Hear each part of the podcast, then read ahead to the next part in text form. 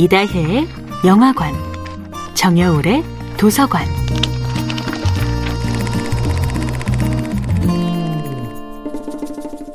안녕하세요. 영화에 대해 자박다식한 대화를 나눌 이다혜입니다. 이다혜의 영화관에서 이번 주에 이야기할 영화는 허한화 감독이 연출하고 유덕화, 엽덕한 배우가 출연한 2011년 영화 심플라이프입니다.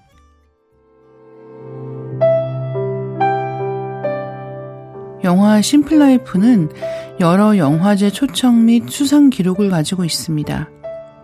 제68회 베니스 국제영화제 여우주연상, 제48회 금마장 영화제 감독상, 남우주연상, 여우주연상을 받았거든요. 홍콩 영화계의 거장 허안화 감독과 홍콩 영화계의 전설 배우 유덕화, 그리고 연기력으로 정평이 나 있는 배우 엽덕한의 만남은 영화가 만들어지기 전부터 화제가 되었습니다. 허한화 감독은 심플라이프에서 서정적이지만 세밀한 묘사로 잔잔하게 흘러가는 인생의 여정 속에 홍콩의 현재를 정면으로 그려냈습니다.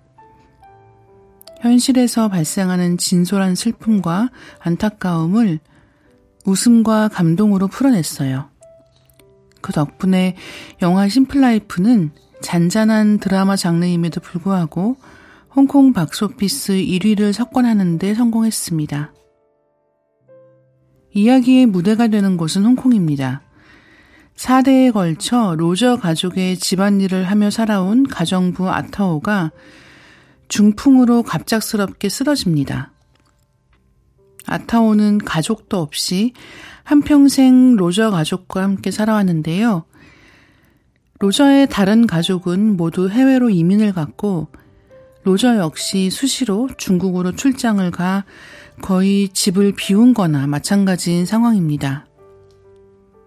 마지막 순간까지 이를 놓지 않으려던 아타오는 자기 몸조차 추스르기 힘들어지자 로저에게 폐가 되지 않기 위해 요양병원에 가기로 합니다. 요양병원에서 아타오는 여러 사람들을 만나며 새로운 삶에 적응하려 노력합니다.